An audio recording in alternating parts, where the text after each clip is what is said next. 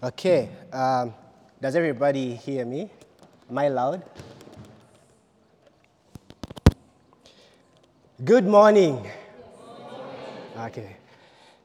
I, I just feel um, I'm talking about something this morning that I feel like the leadership team kind of threw me in the deep end of the, the swimming pool. I find it like it's a very difficult thing to talk about, but we'll, we'll, we'll see how this goes today. Uh, we're going through a series uh, about our, our mission and our values as KIC Lubowa. And who remembers what uh, last week, uh, who, what Moira and, and Lynette shared about last week, apart from the people on the leadership team? Who remembers what was shared last week? Who was here last week? What was shared last week? Last week we talked about our mission statement, and that is accepted and to. Come on, students, students, students. Accepted and transformed to bring God's kingdom into, not into the world, into our world. This, this was an error, yeah? Into our world. And why, why, why, do we want to say it's our world? Wherever God has placed you, that's your world that moment. It could be your business. God wants you to bring that into that business. It could be within your family. You could be a student studying. God wants us to bring God's kingdom into our world. And that's what we are here for as KIC Lubowa. And also, as a church, we have five values that we really, really, really want cultures of values, cultures that we emphasize, things that we really feel that God has called us to emphasize as a congregation. And last week, one of them was shared by Moira. Who remembers what was, uh, what was shared by Moira last week? What was the first value shared by Moira last week? Family. Uh, anyone wants to give a recap of what Moira shared? I wasn't here. Somebody be brave. Any brave person to give us a recap of what f- this culture of family is all about? Uh oh. Moira, what does that speak about you as a teacher? yeah, please tell us. First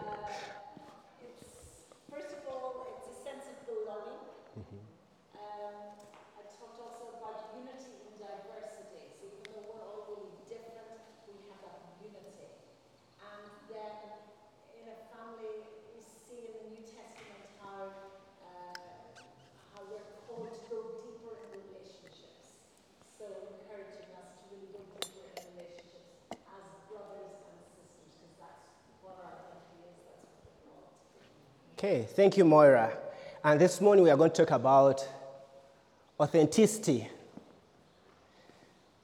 So I'll start by reading us something that I came across which I thought was funny. A bishop who had just had a cup of tea with a parishioner commented, I'm glad to see what a comfortable way you are living. The parishioner replied, Oh, bishop, if you want to know how we really live, you need to come when you are not here.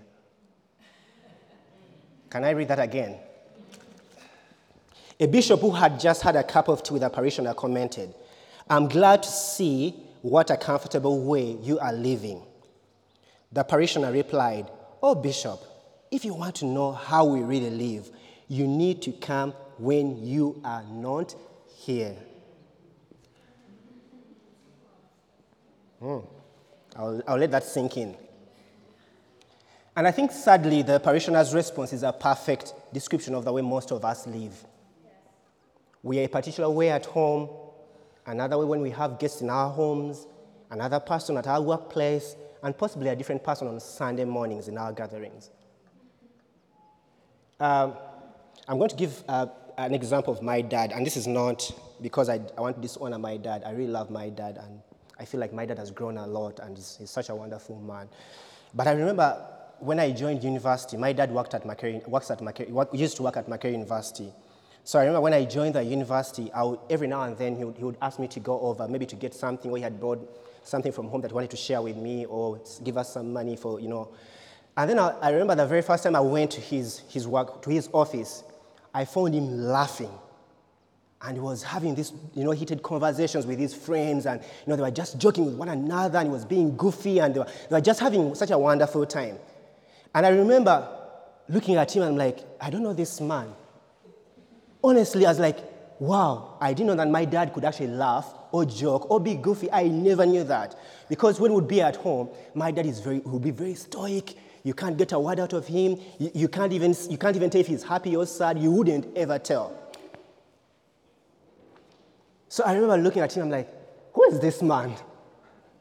And I remember, for, I think for a season, I resented his workmates because I felt like my dad connected with his workmates more than he connected with us as a family. And that really hurt deeply. For the longest time, like I held that against him. I'm like, how could he possibly enjoy his colleagues at work than he ever enjoys, us at, uh, enjoys time with us at home? And that bothered me. But that's exactly how so many of us, and I don't think I'm, very, I'm excluded from that, many of us put up fronts in different environments or in different places that we find ourselves. When I looked up the meaning of authenticity from the online dictionary, it says authenticity is defined as the quality of being genuine or real, legitimate or true. It also alludes to the quality of being consistent.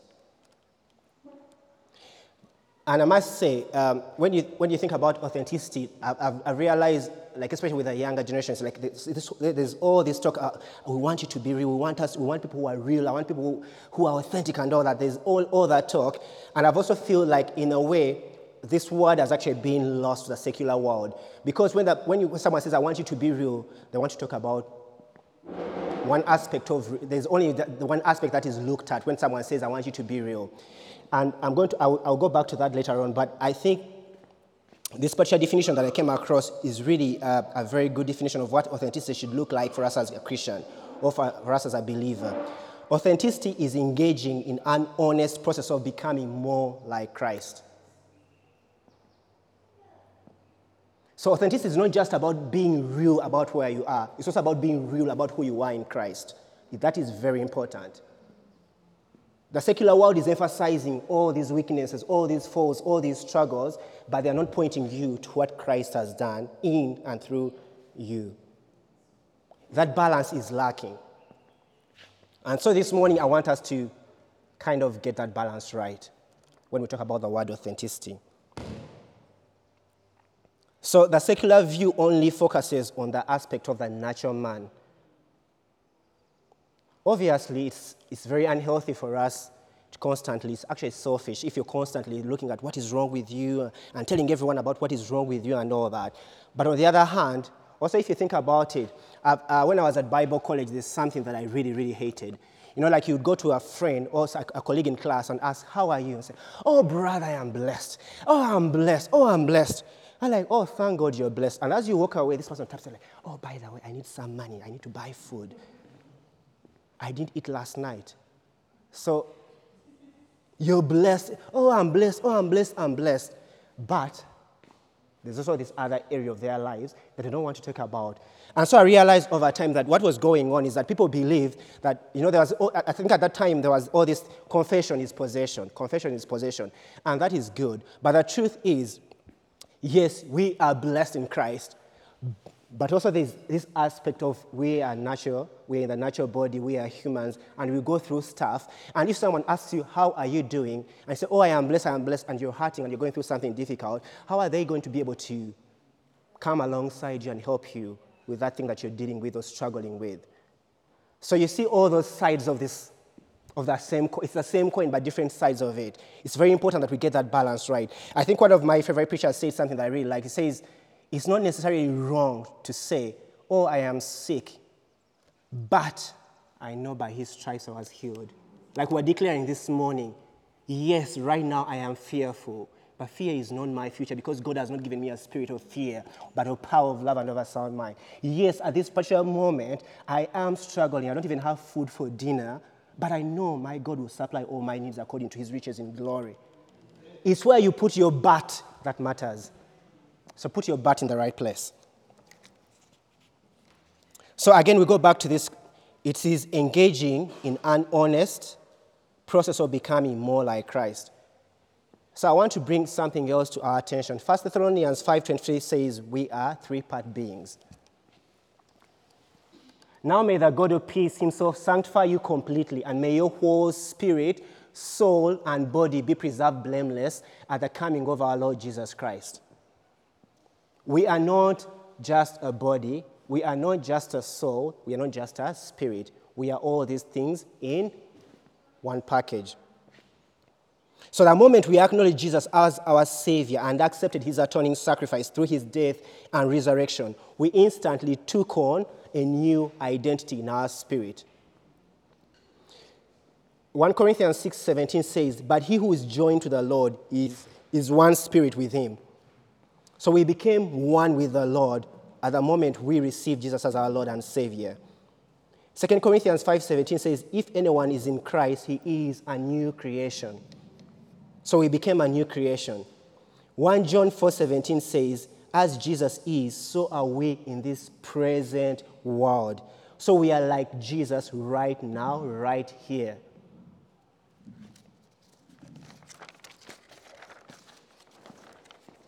And then when you look at the soul, our souls, on the other hand, must go through the process of transformation because they do not instantly change the, with a born again experience. So the process here is referred to as the renewing of our minds, and this is what enables us to experience what we already have in our spirit in our day to day life here and now.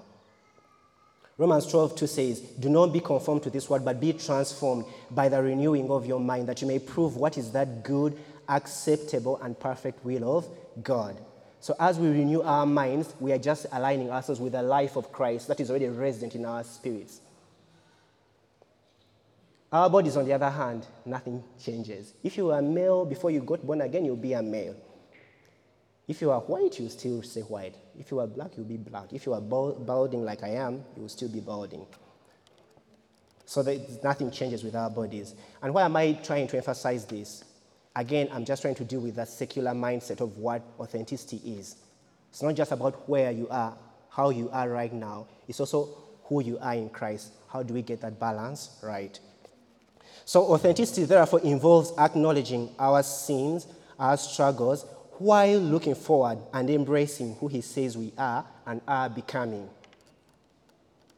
And I know Jerry usually likes saying about, about the whole aspect of becoming. We, it's not just about where you are now, but who you, you are becoming, who you, or Jesus says you are already in your spirit, and how you are becoming that. It's not just who you are right now, but also who you are becoming in Him.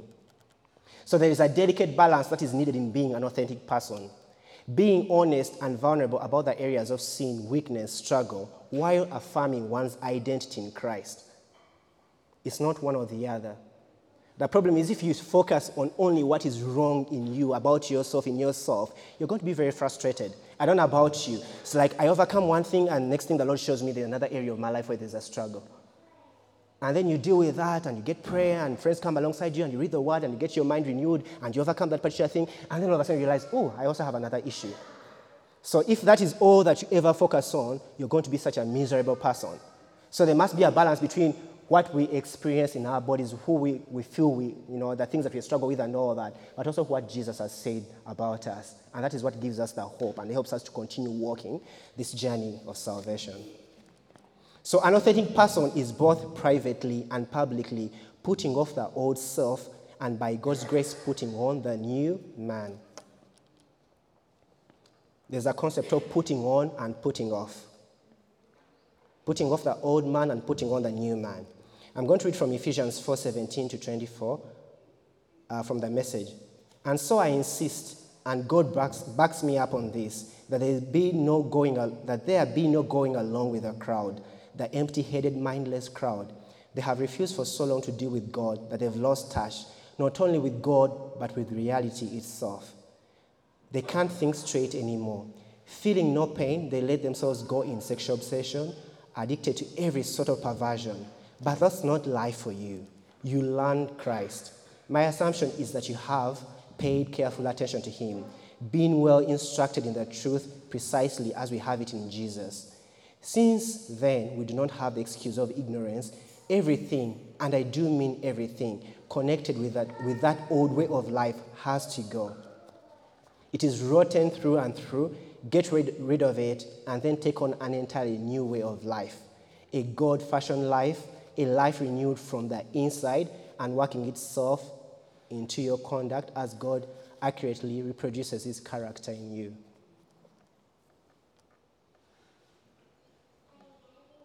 They're putting on and putting off. Philippians 3 12, 14 says, I'm not saying that I have, I have this all together, that I have made it, but I am well on my way reaching out for Christ, who has so wondrously reached out for me. Friends, don't get me wrong. By no means do I count myself an expert in all of this, but I've got my eye on the goal, where God is beckoning us onward to Jesus. I'm off and running, and I'm not turning back. And that is our journey as believers. That's the journey of authenticity. There's a putting off and there's a putting on. You're putting off the old man and all his fail- the, the, the failures and the challenges and struggles, and you're putting on the new man that has been recreated in Christ Jesus.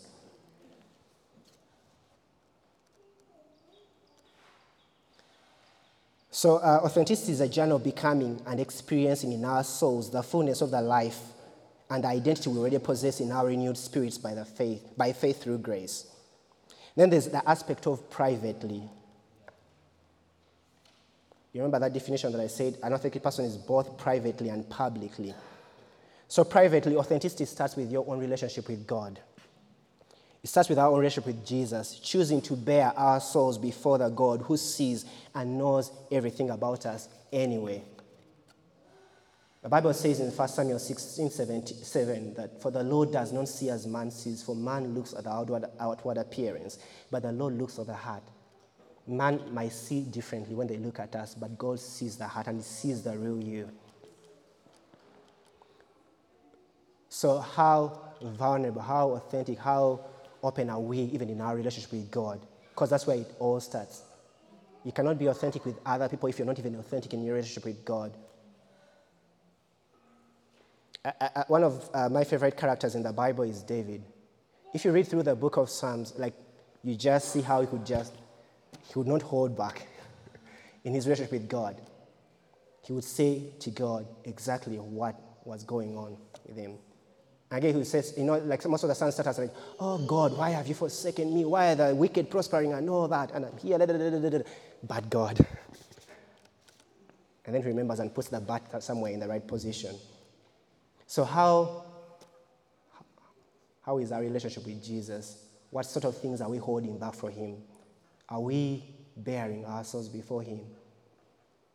Are we secure enough in the fact that He loves us and cares for us to actually, you know, not hold back and hide stuff from Him? Because He knows it anyway. But then there's also the aspect of publicly in, a, in, in, safe and accountable relationships, choosing to be vulnerable and transparent about the areas of struggle in our lives and acknowledging our need for the body of Christ to help us come into the fullness of God, of, of, the, of the person God purpose for us to be, but also to accomplish His purpose for our lives. So it starts with your relationship with God, but then there must be also some, some authenticity with the people in your life. Could be your family, could be the, the believers in your fellowships. So it's not just private, but it's also public.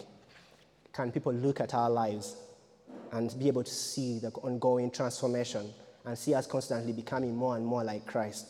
Is that visible to the world around us? So I want to now to emphasize what I will call the pillars of cultivating a life of authenticity or a culture of authenticity as a church.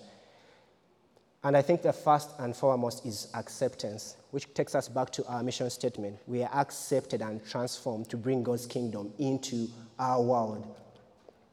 Acceptance is very, very important. If we as a church are going to cultivate this culture of authenticity, there must be an acceptance of one another.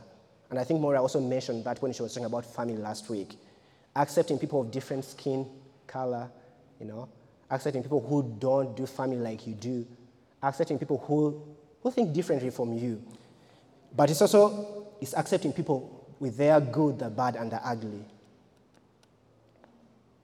This doesn't mean we condone sin, but rather we are willing to embrace people even in their worst state, like Jesus did with us. And then, and then you come along these people, you disciple them. Again, discipleship is something that will, will come up as we continue with these talks and you disciple them. Discipling is to teach them, to walk alongside them, and model for them the ways of Jesus until they can come into the fullness of who Jesus says they are and also accomplish their purpose here on earth.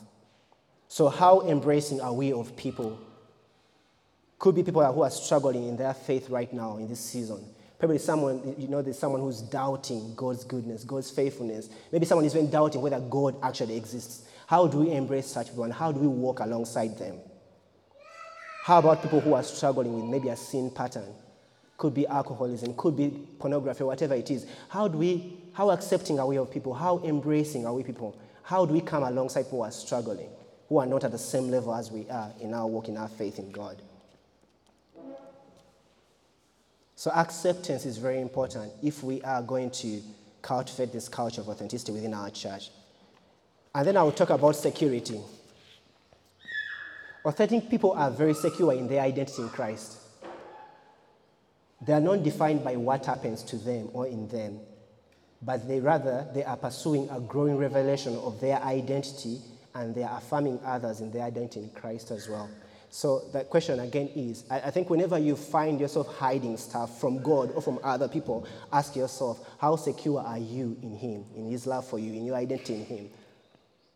And also that means it also brings a question to the rest of us how secure are people in our love and acceptance of them? Because I think as long as people feel that we are judgmental, we are very critical, we are very mean spirited, definitely no one is going to actually come to you and say, by the way, I'm struggling with this, I need help. But how are we affirming others in their identity in God? Or are we busy magnifying the worst, you know, magnifying their failures, magnifying their struggles, and not pointing them to who they are in Jesus and what Jesus did for them at the cross. So, acceptance, security, accountability. We need to have relationships in our lives where we are well known or known well enough, but also loved just as much that when even these individuals call, out, call us out on sin in our lives or ungodly attitudes or wrong choices, we would actually submit to them. I remember earlier on in, in, in, my marriage, Lynette and I were working through something. And so we shared, I think we were out with Jerry and Moira and uh, the former pastor at Bugolobi, Ross and his family, we were just visiting with them. And, and, and, at that point, like we, we just had this ongoing issue that we were you know, battling and batting heads like, about. And so the, the thing is, both of us had been single for a while. So we had developed our own lives, we had our own ways of doing things, and we, I, I, am an introvert, I love my space, I want to be left alone at some point and do your thing, I will do my thing. So that was me. And for my wife, she didn't understand that, like, I'm married to you, why do you want to have personal space? I should be in your space. I should be, you know, we should be together, we should do things together. And so it was an ongoing things. And, and, then, and then there was more to it that I didn't actually realize. And I remember, like, uh, I think after that conversation, and they, you know, they encouraged us and prayed with us. But I remember that following day, Jerry came to me and said, "You know what? You need to do something about this. You can't keep zoning your wife out." I don't even know if you remember that you, saw, you told me that. So he pulled me aside just before we started church. I'm like, "Ah, Jerry," you know. He pulled me aside and said, "You need to stop zoning your wife out. That's not loving.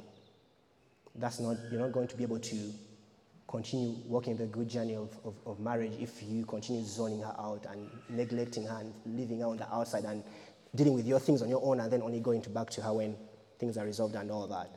And, and, and, at that point, Jerry had been working with me, had been encouraging me. He knew about my, my growing up and the things I struggled with growing up. And so he, he had that authority to speak into my life because I was also, I also given him that authority to speak into my life by being accountable to him. So it's important that there are people like that in our lives. That even they can say, you know what, Patrick, that job is not for you. You like that job, it's going to pay you a lot of money, you, you, you can't take that job, it's going to destroy you. And you, those, you know those people love you enough, and you trust them, or you trust God in them, that you'd actually say, fine, I will not do that because I'm accountable to this person. I, I, I, I was, I was reading a book by Derek Prince, and so Derek Prince, uh, first wife died. The wife was, I think, 25 years older than him. So the wife dies, and then he went through a season of being single again, and then he wanted to remarry. But the woman he wanted to remarry had been divorced. And he really knew this is the woman God has for me. He, he really loved the woman, but she was divorced. And so he actually took this decision to these men. He had, I think there were three or four men that he really, really submitted to and was accountable to while working with him, and they were encouraging him, and they would, you know, just, just support his ministry. So he took that decision to them. And the four men says, this is, does not look good. You can't marry a divorced woman. Now, the thing is, they might have been wrong in their judgment, in their, in their, in their advice, in, or whatever they thought they were telling him. But what actually Derek Prince, this person who was very, he was actually more known than the people who he was accountable to. He was more known, he was traveling all the world and preaching the gospel and praying for the sick and the sick.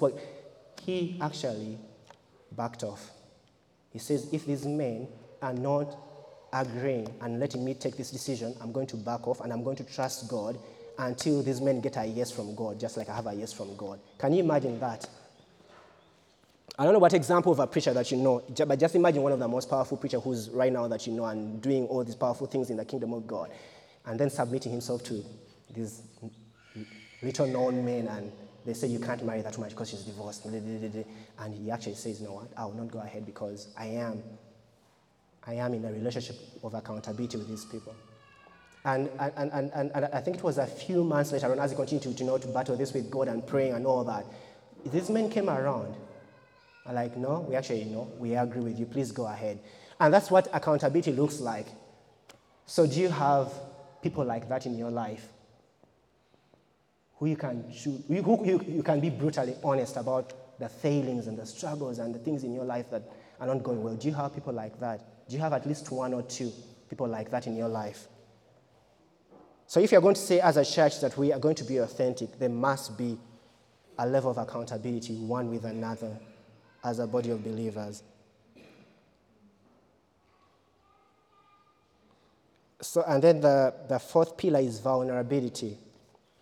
It's important that we are turning to others even in our lowest moments and seeking help, counsel, comfort, rather than retreating to our shells or retreating, retreating into our shells. I'm always amazed. I think Jesus was the man among men. Not I think, I know. Jesus is the, was the man and is the man among men. Uh, what happened when he lost, uh, when, when, when, when one of his friends died? Who remembers what happened?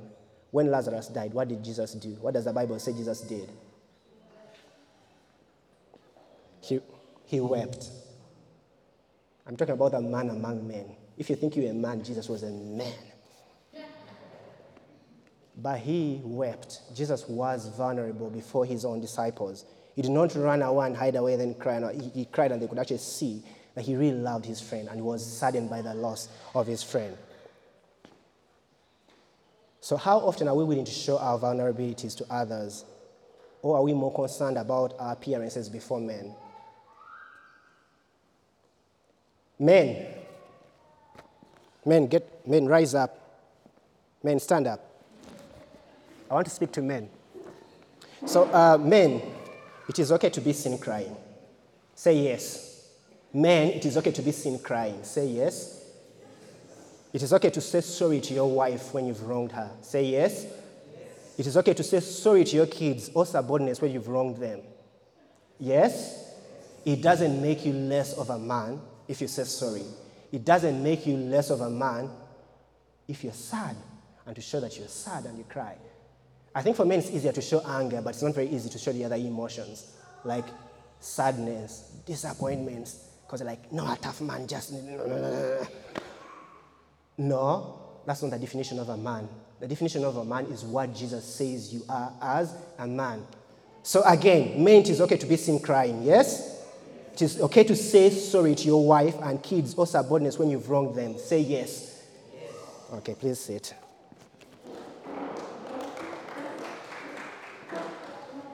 And then the last one is integrity. So, how are we modeling consistency between our talk and work? Our private lives and our public lives? Is there a consistency? So, would you be a different person based on who is watching you?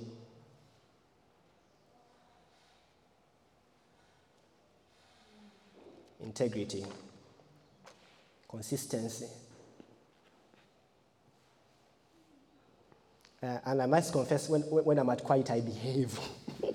because I know at quiet, ISU people will be there and church people will be there. Like, you try your level best. To, but what about if, if I'm in the Luwero? Because I work in Luwero on two days a week. So in no one there knows me as well as the people here. But would I behave differently because Jerry and Moira are not there? Would I behave differently because, because is not there? Would I behave different because Christine and Paul are not going to see me? And probably even the way I drive in Loa will be different from the way I drive on my way to Luwero because after all, I may be driving badly and then Christine sees me, oops, like that man drives like a maniac and he's one of our leaders in the church. You know, that's how most of us live our lives. Like who's watching, who's seeing me, then, then you put on your best. And then when you're like, ah, who cares? And then you're slamming your brakes at every point and you're shouting and using F words at, at the other drivers on the road and so the question is how are we modeling consistency between what we profess and how we live our lives? Between our private lives and our public lives, is there a consistency? What would Jesus say about that if you were to take that question to him? If you ask Jesus today, is my life consistent? Between the way I talk and walk and between my private and public lives, what would Jesus say to you if you were to take that question to him?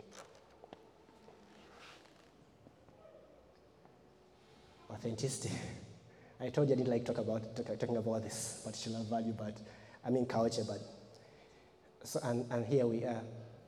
Authenticity, authenticity, authenticity. I'll go back and just read that definition again as we close. And then what I'm going to ask us is to get in groups of fours, not more than fours. Just groups of fours, and then we'll do something at the end. So, authenticity is engaging in an honest process of becoming more like Christ. Are we engaging in that process? Is it ongoing? Is it continuous? Is it evident to yourself and to others around you? Are you honest about your need for Christ in the areas of sin and weakness? Are you hiding them? Are you exposing them to the light and to the truth of His Word? We are engaging in a process, which means it will not just happen by chance. The goal is to become more like Christ. The goal is to become more like Christ. And that is what true authenticity is, and not what the secular world is telling us.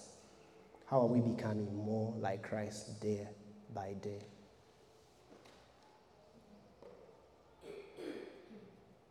Okay. Reflection. So, um, in groups of fours, the first question is which of the five pillars of authenticity is the most challenging to you? Remember, the pillars are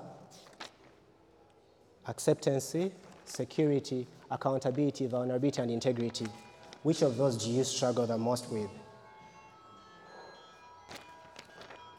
Next, next question.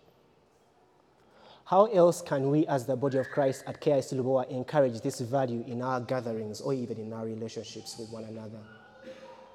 How can we, as the body of Christ at KIC Lubowa, encourage this value in our gatherings and relationships? And then, depending on what the discussions go like and what things come up, please take the time to pray for one another and encourage one another. Let's do that very quickly because now the kids are coming in and they're not going to give you a break.